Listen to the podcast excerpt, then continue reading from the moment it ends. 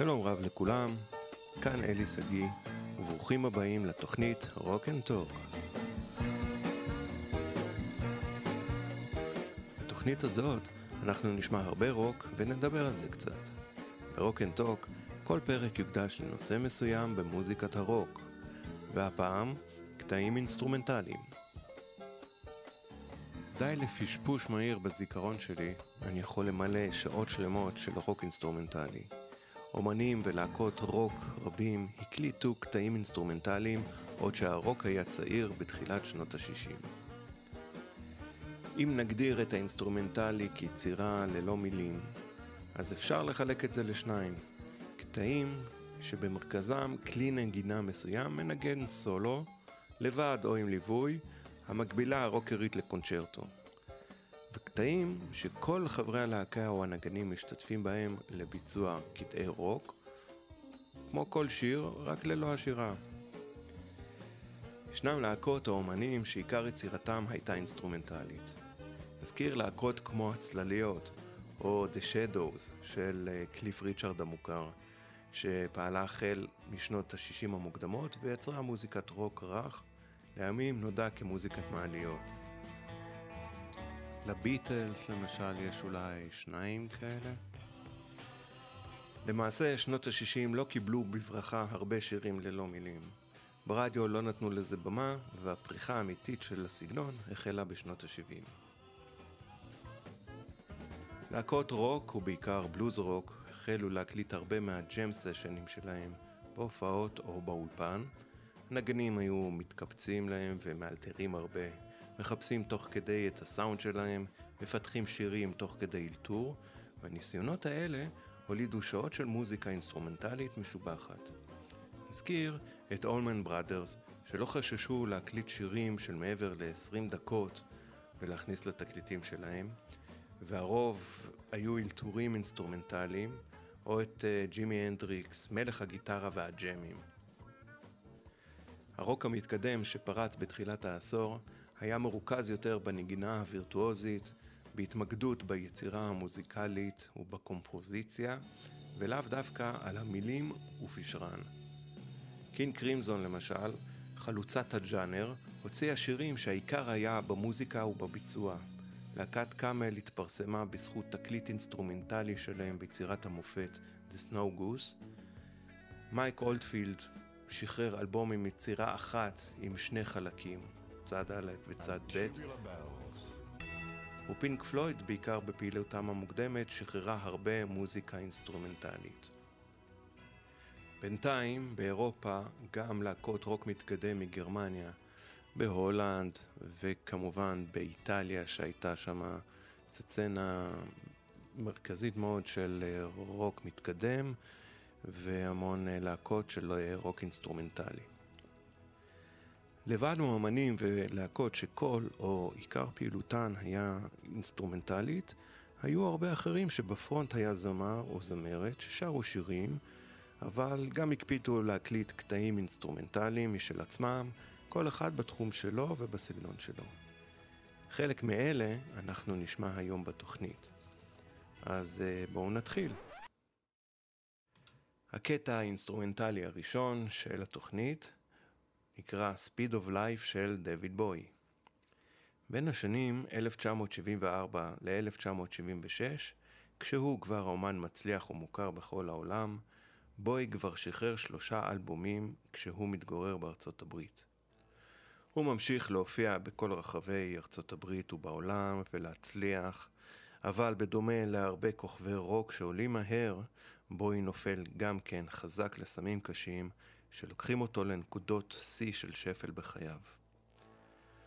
אחרי כמה אפיזודות לא קלות בחייו האישיים והציבוריים, בוי מחליט להציל את עצמו מהמעגל ההרסני הזה. ב-1976 הוא עובר לשוויץ כדי להתנקות מהסמים, ושם הוא ממשיך לחפש כיוונים אמנותיים ולגלות את עצמו מחדש. החיפוש מוביל אותו לברלין, שם הוא מגלה את האמנות המודרנית ומוקסם ממנה. בשביל בואי, ברלין מגלמת את התפר שבין מזרח למערב, בין הישן לחדש, בין החשמלי לאלקטרוני ובין האנלוגי לדיגיטלי. בואי עובר לברלין לדירה במרחק נסיעת אופניים מאולפן הקלטות, שנמצא צמוד לחומת ברלין. זאת הסגורה של שנות ה-70, שיא המלחמה הקרה בין המזרח הקומוניסטי למערב המשוחרר.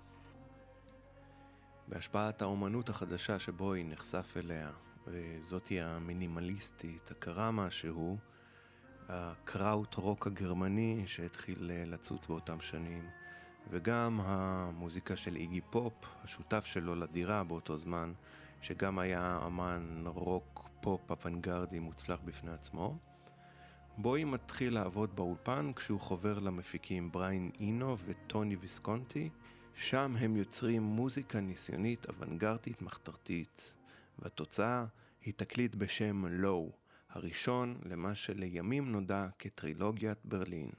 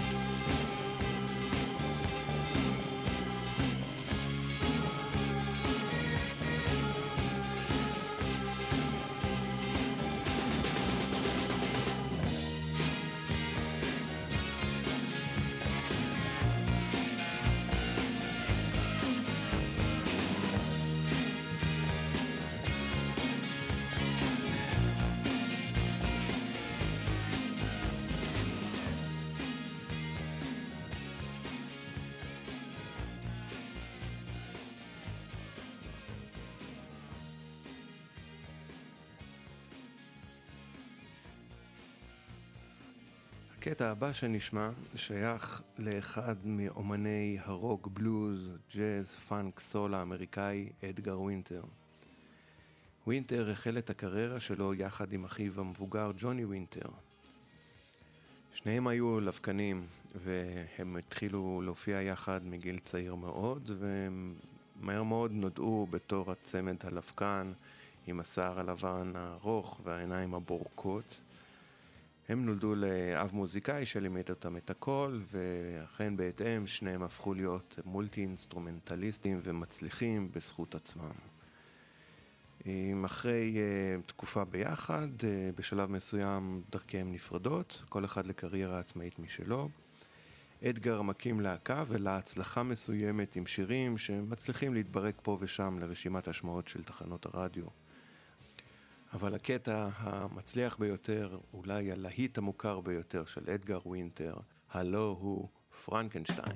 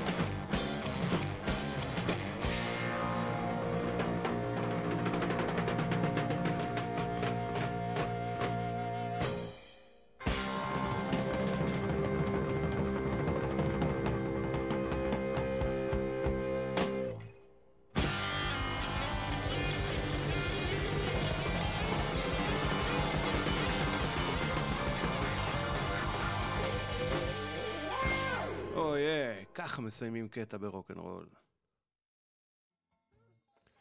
יש מצב שהקטע הבא יישמע לכם מוכר. הוא מבוצע על ידי להקת פוקוס, להקת רוק מתקדם הולנדית שפרחה עם גל הרוק המתקדם של תחילת שנות ה-70. הלהקה בהנהגתו של טיר ון ליר שחררה את הקטע הבא ב-1970 וזה הפך להיות הלהיט הגדול והמוכר ביותר של הלהקה. הוקוס פוקוס.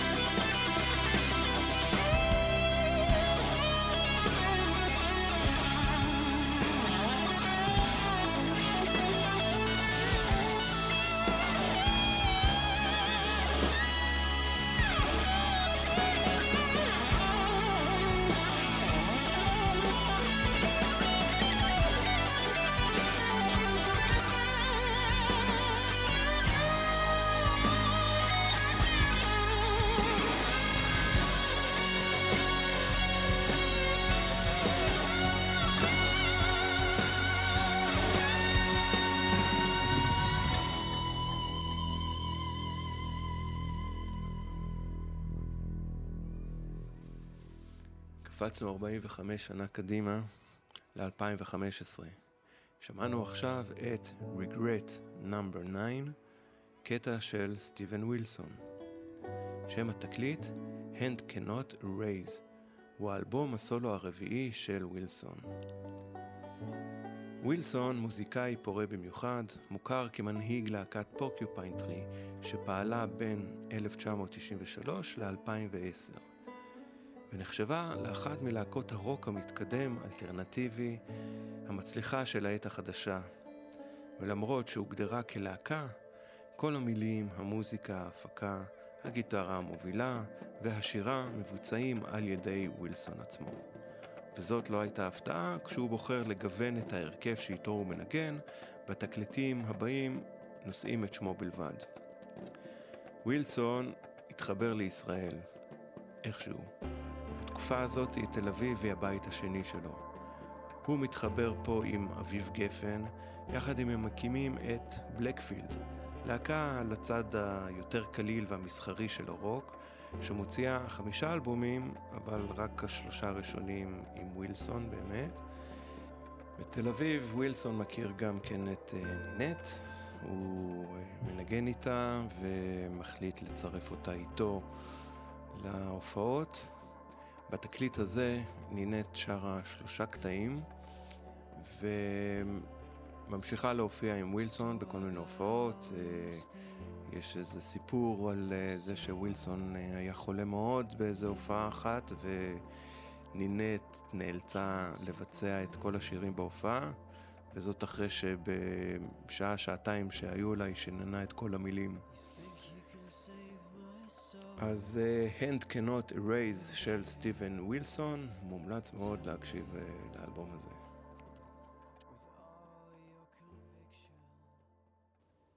נחתום את התוכנית באחד מהקטעים האינסטרומנטליים הטובים ביותר של הרוק, שאותו אני מקדיש לניל פירט.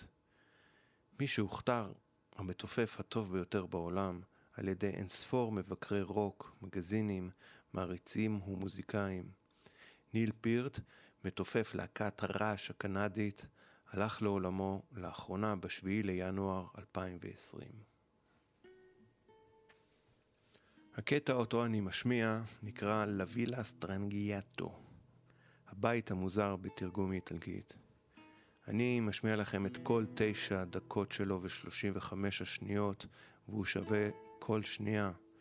הקטע הזה יצא באלבום של רעש, המיספרס שמו, שיצא ב-1978. יצירת מופת זאת מאופיינת בגיטרה מהפנטת ובטיפוף מהפכני של פירט, טיפוף שבעצם מנגן עם המוזיקה ולא רק נותן את הקצב. אנחנו עוד נשמע הרבה על פירט ורעש בתוכניות הבאות, אבל בינתיים אל תשכחו את הרוק ו-Keep on Rocking.